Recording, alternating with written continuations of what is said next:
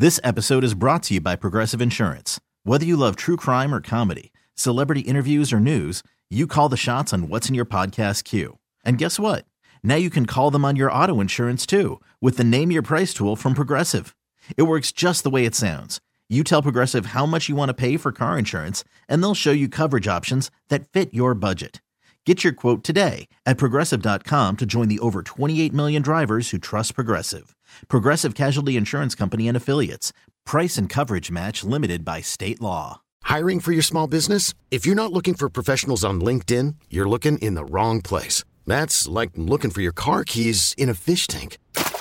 LinkedIn helps you hire professionals you can't find anywhere else, even those who aren't actively searching for a new job but might be open to the perfect role. In a given month, over 70% of LinkedIn users don't even visit other leading job sites. So start looking in the right place. With LinkedIn, you can hire professionals like a professional. Post your free job on linkedin.com slash recommend today. We had a great talk with uh, Kyle Petty before vacation. The whole time I was just thinking about, I had asked Jake if he could uh, get a hold of Kyle or and his people and see if we get a little more time because I, I read through this book and you understand, like, the book wasn't even out yet. Mm-hmm. So we had to have it digitally downloaded, printed, and collated so we could have it.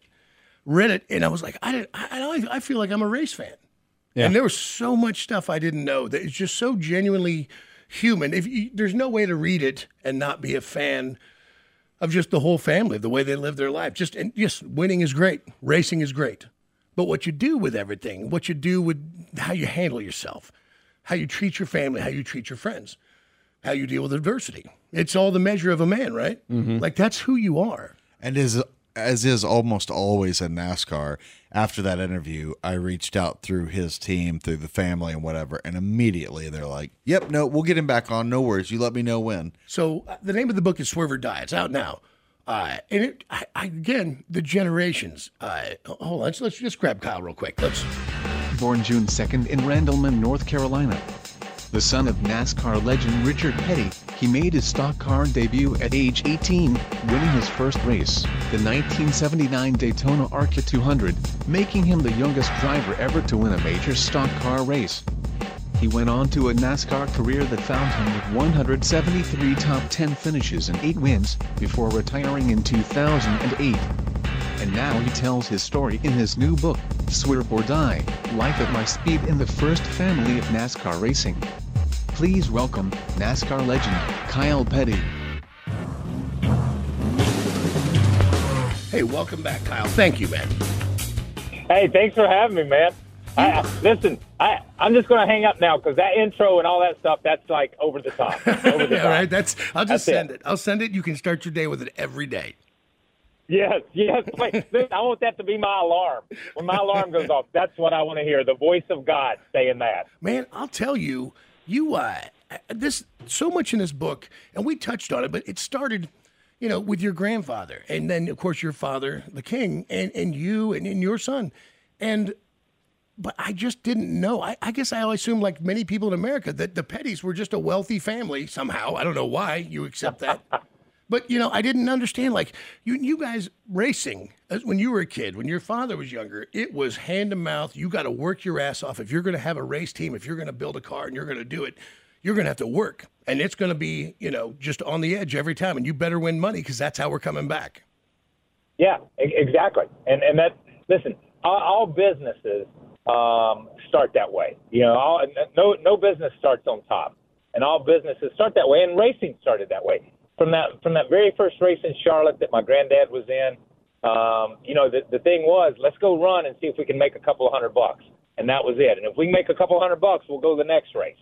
Um, and they just kept going and they kept going. And then when my granddad dad had his bad crash in '61, uh, they were basically out of business. And my my dad and my uncle and my cousin or their cousin Dale Inman had to basically rebuild. And man, when they when they set their mind to rebuilding, they just went to the top, and that that was it. I mean, it, it's incredible the legacy uh, and and the things that they did.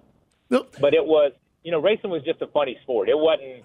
It, it wasn't the sport it is today. You you can't look at it and compare it the same. No, it was a bunch of bootleggers and and and rednecks that had a need for speed and, and a, com- a competitive nature that's unlike any other. But you coupled it with a, this hardworking blue collar mentality of you get it done and then you go race, and it was just it was it's just I mean.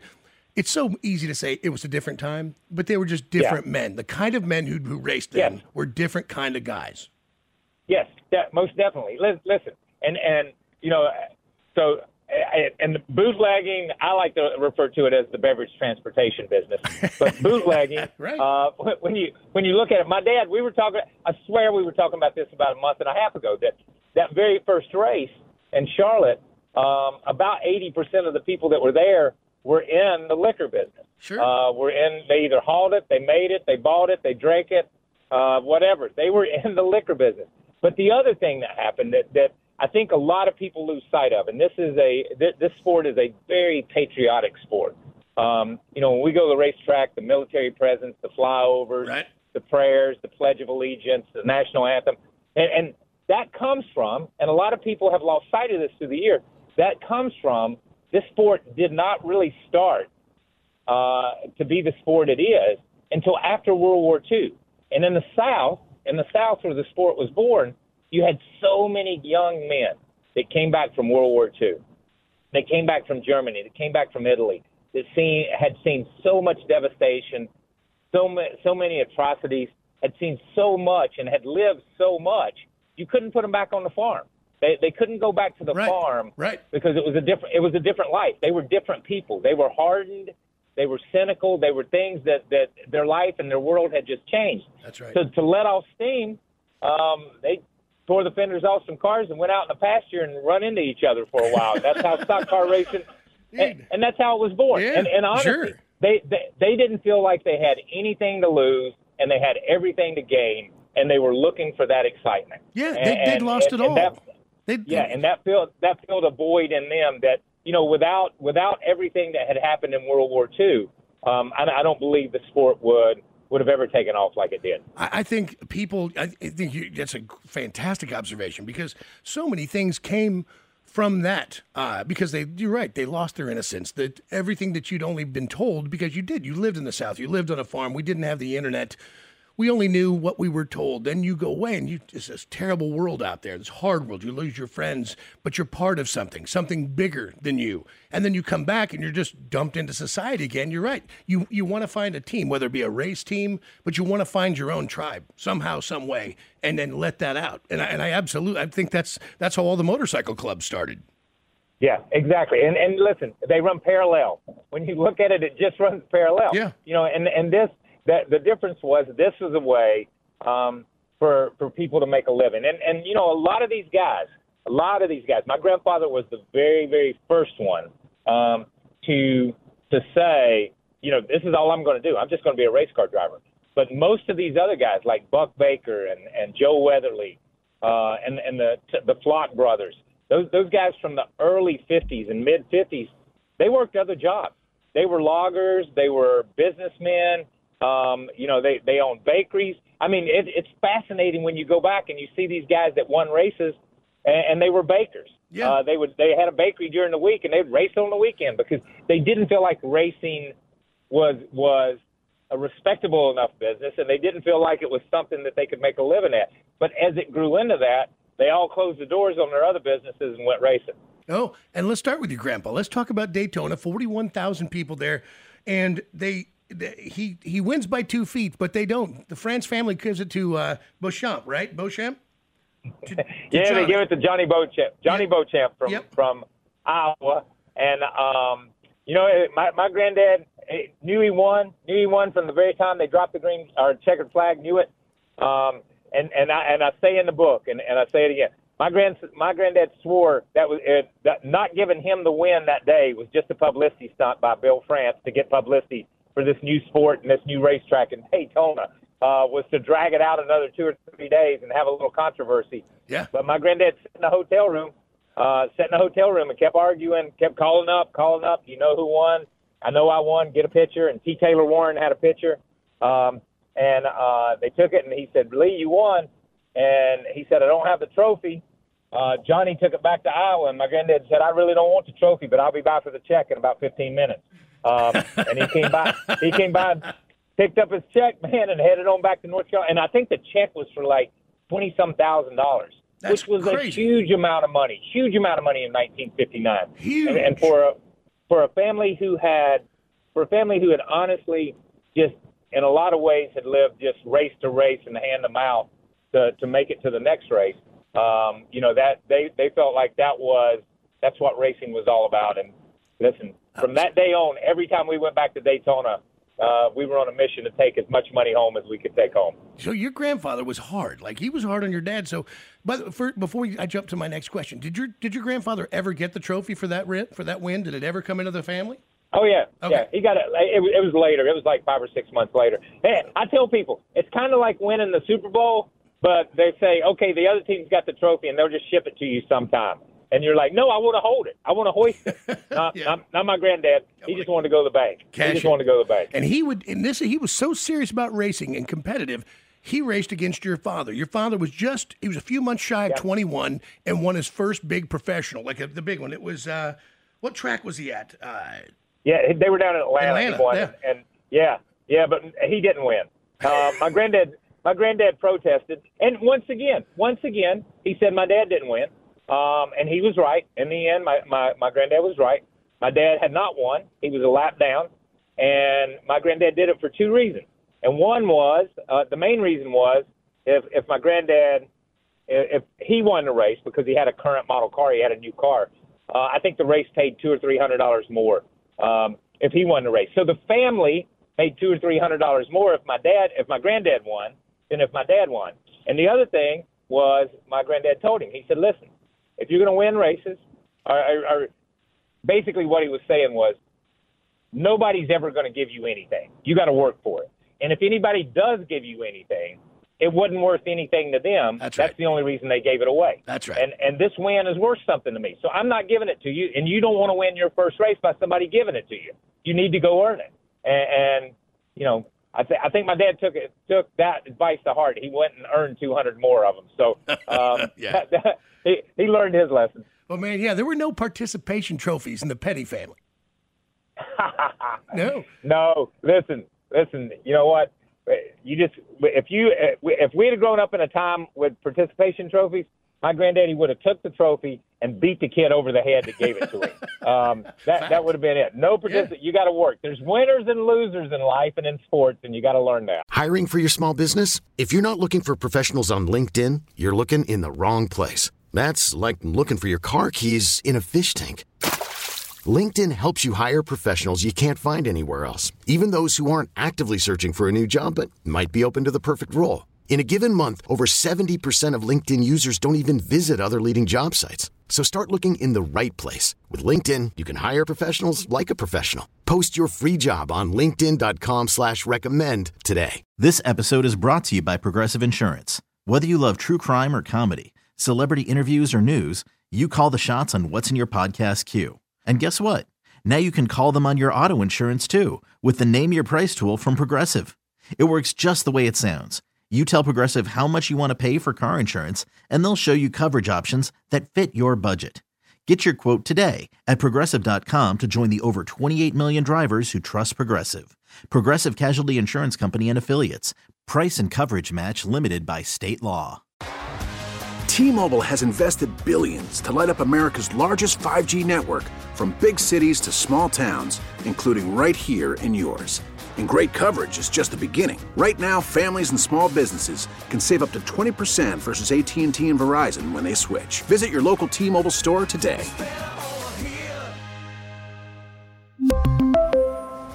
Plan savings with three lines of T Mobile Essentials versus comparable available plans. Plan features and taxes and fees may vary. So there's so many crazy things in this book that I, I, I just related so deeply to. I'm, I'm I started into the chapter and there's a lot of questions I have, but chapter five, loving speed, a motorcycle will teach you some respect. I, growing up in Hays, Kansas, I had a newspaper route. I wanted this little SL70 so bad. I'm nine years old, ten years old, and I uh, those big old wide streets. I had to walk down both sides. You couldn't even throw it from the middle. And uh, literally week by week, month by month, my dad said, "You could have it if you can buy it." And uh, and I would walk two miles to give the guy seven dollars to pay. Like I had a stack of little receipts Yeah. of like knocking the number down, and the guy begging, "Just take it home, Bill." Tell my dad. He's like, "Nope, he's not getting it until he pays for it." On my birthday, he finally brought, I think, the last, you know, whatever it was, hundred dollars I owed. But that motorcycle meant more to me at that moment. I could leave. I could go somewhere others couldn't. I could be by myself. I could I could scare myself by riding across these great big fields, and I'd be further away from home than I'd ever been on my own. And it was scary and killer and amazing and awful and awesome at the same time. Yeah, it was freedom. Yeah. that, that, that that's why. In, in a nutshell, it's just freedom, man. It's just you know, you, when I was a kid, and and my dad, you know, he told me, he said, listen, a motorcycle will teach you respect. When you when you think you know everything about it and you think you know how to ride it, it'll put you on the ground, and it'll show you that that you don't know everything, and you need to learn more, and you need to respect what speed is, and you need to respect what it is. But it was, man, it was that that opportunity to to put yourself, put your brain in a helmet, and just ride away. Uh, and you were away from your parents. You were an adult. Yeah. Even if you were eight years old, you were you were a grown up, man. You were you were in the real world. You were doing something, um, you know, and it was special. And and listen, that that I I'm 62 years old, and I put on my helmet and ride across country, and I still feel exactly like I'm an eight year old on that motorcycle, and I always will feel that way. I hope so. I, I feel the same way. Like, what's around that next corner, and that's that's what you're chasing. What's around the next Yep. corner? And, it. and and so I'm reading through this book, and again, I'm just falling in love with it because I realize how important your family was to racing. Well, I was talking to Ryan earlier, and we touched on it the other day. Was your dad was in a, a terrible wreck, and your grandmother saw it. He he got into Yeah. a terrible. It rolled and rolled and rolled, and his arms were coming out. And thank God he didn't lose an arm. But at that moment, she, your grandmother, changed racing that night. Yeah, and nobody nobody knew it. She made she made what is now known as the window net. Yeah. Uh, she took an old uniform that he had, tore it up, and created this thing that that strapped into the window to keep him the next time that thing rolled over to keep him from coming out of it. And they run it a few races, and NASCAR said, "Man, what a great idea! Let's put this in every car." And to this day, to this day, it's in every car. And and you know, and and the thing is, the original one and is in the Hall of Fame. In the Hall of Fame, my grandmother's in the Hall of Fame. My granddad's in the Hall of Fame. Uh, my dad, my uncle, all those guys. So it's it's fascinating how how our whole family and and listen, it, it's because this is not a sport and never was a sport to us. It was just your way of life. It's Right. what you did. It's what you loved. It's what you cared about. And when you feel that passionate about it, whether you're the guy sitting in the car or whether you're the guy working on the car or whether you're the the, the guy or the women watching the car, uh, you're a part of it. And that's the way our whole family has always been. Well, and then you know, to that exact point, it is a way of life. But your mom was like, "Listen, you need to go to school, business school. Like you have to follow." She she was really, she was on you. Your dad's like, "Hell, come on over to the shop, let's work." But she Yeah, but- she pushed you, and you. The best was you're too smelly for college. I was, I was, I was a stinky kid. I was a stinky kid, uh, like Big Day. I, I, I worked at the race shop, so and and my dad made me work uh, in every part of the race shop. Uh, I had to work for a year in each part, and it just so happened that when my mom wanted me to go off to business school, uh, I was working in the body shop. So uh, every day I would leave the body shop and head to class, uh, and I was covered in bondo dust, so I looked like I worked in a talcum powder factory Sure. uh, and and I smelled like lacquer thinner uh, because of because of all the paint that we would spray. And after about two weeks, the teacher said the the dean called my mom and said, "We're just going to give you your money back. Don't worry about it, uh, but but don't, don't don't send the stinky kid down here anymore." So that was that was the end, that was the end of my my formal education uh, when it came to books and learning. Oh, I would say that uh, you you know what you know. Like the the world's going to teach you so many things that, that that that you can never learn in school. But look, you know, and I know you don't get to where you, the petty family is in this world by not understanding business, by not understanding how the law works, how everything works. Because there's, I mean, the bigger it gets, the more the opportunity, you know, to undo it is. Right? It's Yeah. it's such an amazing story when you when you look at this because then you get into your car then you're going to get your chance and it is so much harder you know when those hundreds of miles are in front of you like Yeah. you realize these guys that you i think when you're so young we're so cocky right we're just we're going to live forever everything's going to be great we're strong and you, you you're you're wrung out after a race Yeah, it's listen. You said it a minute ago. Um, that that my grandfather's generation was tough, but that generation, my dad's eighty five now. That generation that came along in, in the 30s and, and were kids when World War II came along, uh, and we're coming out of the Depression, and that's a strong. Those guys were just, man, they didn't look strong. they didn't look it, but some somehow mentally they were the toughest That's guys that that I ever knew. And and there's that that's racing, man. You got to be mentally tough, and these guys were so mentally tough. Um, I was 18, man. I thought, shoot, I, I just I, I've just played high school football, basketball, baseball. I've been running for the last six years, man. I'm Right. tough. I can beat these guys. And they ran circles around me, and then would smoke cigarettes and drink beer and laugh at me um, because when I was laid out on the concrete. So that that was the funny part, man. Is like, yeah, they were they were finally honed, finally trained athletes. Uh, Yeah. and they were kicking my butt, man. It was it was fun. It was it was a it's a cool time to live through. It's not that way anymore, but that was a cool time to live through. And- you talk about whether or not you finished out to that, that business college, your grandfather, your father, and you knew, like, as it started to become bigger and that petty name became big, you would go out and do, uh, you would basically do appearances. You would take the car out, Yeah. people could see it. You showed up, and the guy, you know, it was a real, it's a very simple Chuck Berry process. Money in the bag, give me the money, give me the 10 grand, Give me and then, That's right. and then the show starts, but not until then. But not until then. You you pay, we race. And that Yeah. guy, that, my granddad kept saying, we we loaded and unloaded and loaded and unloaded, and that guy wouldn't bring us the money. And finally, we loaded up, and then some guy wanted to wanted to punch my granddad, and my granddad told him, "We're gonna make more money here tonight than you're gonna make all year, partner." And uh, and, and and spit on the ground and walked off. My granddad couldn't have hit that guy any harder. I'm telling you, man, it was just. But that's how we in the beginning. That's how we made a lot of our racing money uh, because my dad had done so much and his name was out there. People wanted to see what his kid could do. So uh, local tracks would pay us to come. My granddad would go, and he was the banker. He'd collect the money. I'd drive the race car, and we'd load up and try to get out of there without having to fight. yeah, let me tell you something, partner. Partner, that's Partner. it. Todd. but these are the lessons that you cannot find for a kid now. And I was lucky I had great uncles in that in that genre or that or that, that that age, and they were just you know they taught you things. Yeah, hell, man, I remember the silliest thing. Ten years old, my uncle Paulie looked at me and, he, and I, we were eating at a restaurant. He goes, "Hey, men don't drink from straws." just Yeah, ridiculous right. stuff that stays with you for the rest of your life. Yep, sticks in your head, man. Sticks Yeah. in your head always. So, Yep.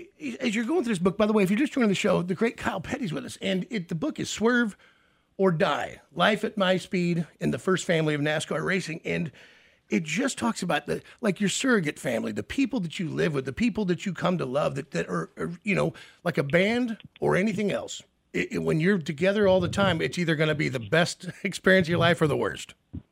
Yeah. You know, and and that's and yeah, Mike, and Michael it. That's- Waltrip. Michael Waltrip was really the smelly kid. he was listen, he was a smelly kid. He had stinky shoes, man. But he didn't have a place to live, and that's that's kind of the way. You know, it's so funny. It, the whole group, the group you race with, the group you race against, the group um, that you go out every Sunday afternoon and try to beat into submission on the racetrack. They they end up being your best friends. Sure. They end up being the people that have your back. They end up being the people that understand what it's like the most. Um, and I, I, I think that's the that's the special part about this sport. I think that's the special part about sports in a lot of ways. You can compete against another team, but you know exactly what they went through to get to the same place you are. Yes. You know what I mean? And you respect that. You Yeah, respect that. You want to kick their butt. Don't get me wrong, but there's a lot of respect involved. And, and you know, this was, uh, we started talking about the 70, 75 NASCAR and stock car racing was really, really coming into its own. And, uh, you know, you see stuff like, I was reading through, so when I finally get to Nashville bound, has anybody seen The Meat Man? Uh, I was like, what? And I had to go back and find this stuff. I didn't realize that one guy approached you and a bunch of other drivers and said, hey, why don't we record an album? And nobody had really thought of it until that point, but I'm sure it was wildly popular. I, listen, let, let me just say this: uh, ACDC that you just played, they were wildly popular. Um, uh, uh, we were more like we were more like the album that and and and the album that came off of Mutual Omaha's Wild Kingdom. We were just a bunch of animal calls out there, man. Um, it was it was not, but it was fun, man. It was fun. You, because you got to do something different. You know what I mean? I think that was the that was the draw for all of us.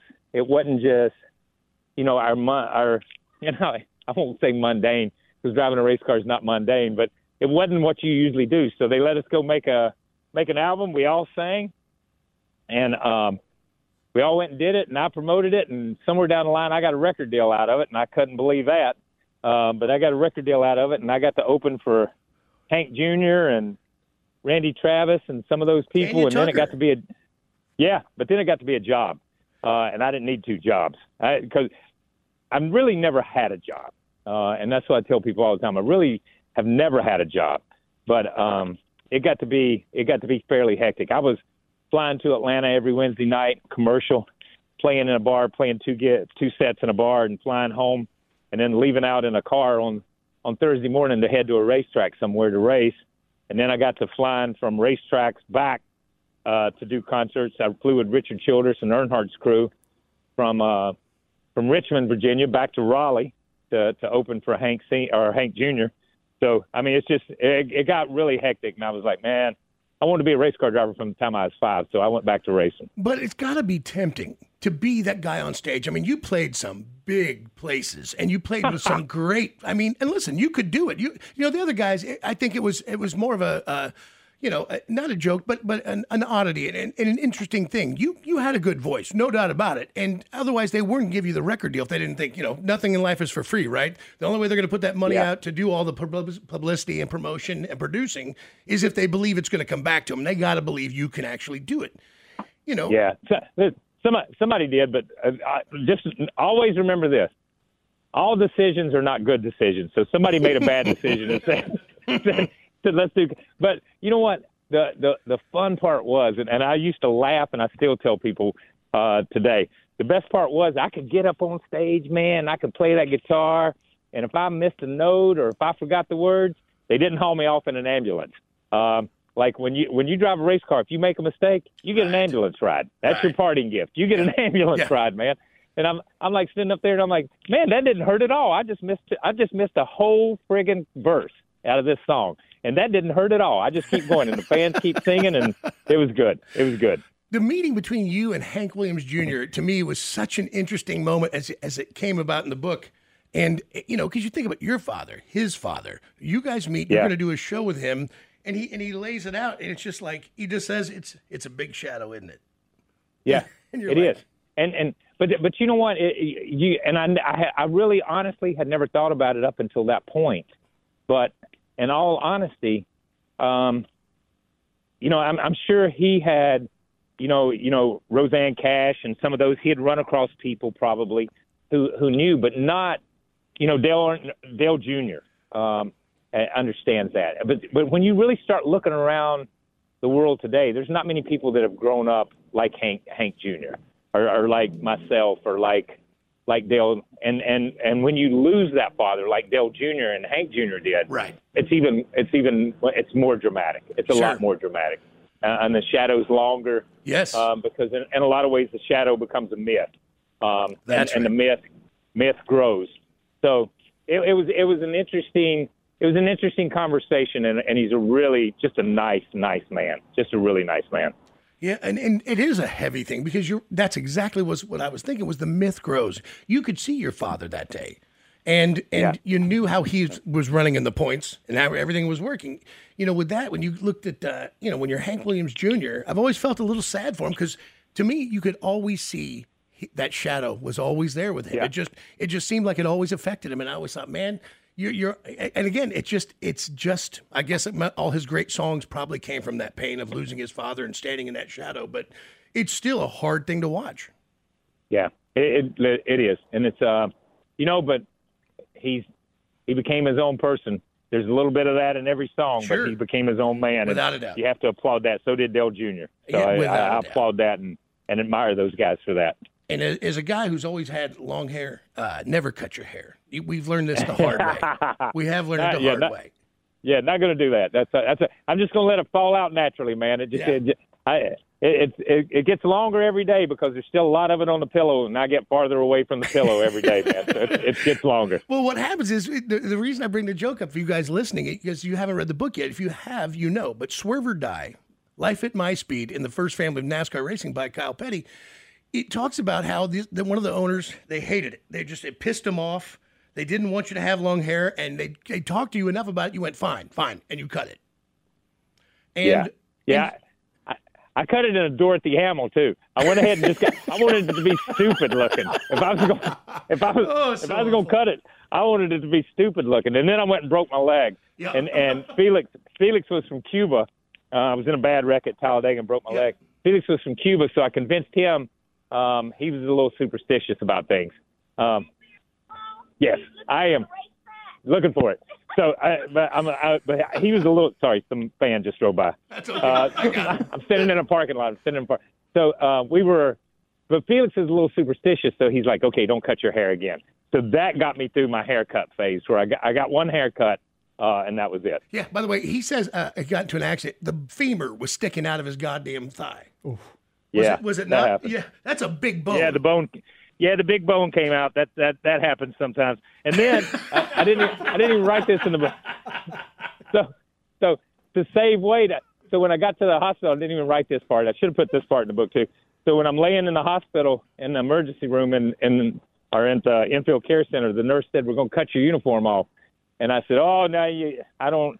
You probably don't want to do that. Right. And she said, she said, listen, it's already torn. It's going to be okay. You don't need it. And I said, yeah, but I don't have on any underwear. Uh, I, was, I was I was trying to save weight, so I didn't wear any. Sure. I didn't. I I thought if you didn't wear a t-shirt and wear your underwear, you could save a pound or so to that race car, and that make it run faster. That's how that's how crazy race car drivers are, man. Right. Well, you, you know, and this guy Felix, by the way, ended up being a pretty great guy to you in in, in, in the sense, hell, he gave you a Rolls Royce, didn't he? Yeah, when I won a race, I won. Um, he put it up for Daytona, and I didn't win Daytona, but I went to Rockingham and kicked her butt down there. So uh, he let me have it, and, and then everybody, then with my long hair, with my long hair and a Rolls Royce, then everybody thought I was a drug dealer, not a race car driver. So that didn't help my image any. So, um, but but I still got that thing, man. I still got that thing. He's an, he Felix is a special, special, special man, a special person in my life. Well, and, and talking about weight and not wanting to wear underwear, sometimes we we think we're geniuses, and uh, when you're young, especially, and you don't think it through, that 350 pounds. Yeah, That's a lot of weight. Yeah. So you have to be. What's what's the weight you had to be? 3350. I, it was 37 then, 3700. 3700 then. So we took 350 out and left it in the truck, and then we couldn't get it back in, and we got caught. That's that's called cheating for the people uh, listening. That's called cheating. I call it racing, And- but you know. yeah, yeah. Uh, it's bending the rules when you can do one thing and then get it back to where it needs to be. Uh, but it's called cheating when you get caught, and we got caught, so it was cheating. But yeah, my- that was that was, but it was fun. It was fun, dude. I thought it was so uh, interesting, though, that you realized. uh, So you win the race, you placed, and you realize, oh, we're going to go back for inspection again, but we can't. So what they had done was they had taken uh, the lead and basically formed like the hell. What was your helmet at that point? Forty five pounds, the one that you left in the car. Yeah, yeah, yeah. We we just put weight everywhere, man. As long as we can make something weigh like triple what it was, we'd put it in the car. Listen, if we could have put a kitchen sink in the car and took it out, we would have put it in just to go through inspection. So we, then- we we put everything there was. It was a little bit crazy. And you get in there, and then you, uh, and then, but you, you realize, oh, I'm getting caught, and you did the smartest thing you could possibly do before it Yeah. runs on the scale, before it, before it gets all the way to official. You, you just, you cop to it. You, you take him to the side and you tell him, hey, this is going to come up 350 light.